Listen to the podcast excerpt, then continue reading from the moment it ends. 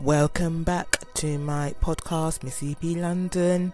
What is Theresa May doing today? Well, guess where she is today because she's not in the UK. She is in Scandinavia talking to Danish and Swedish counterparts about the Brexit. Of course, this pending Brexit that will affect all of us in the European countries. And then she's warning that Russia is a threat as well. Why is she saying that for? Who knows? Come back to me another day and I will have another update on what Theresa May is doing next.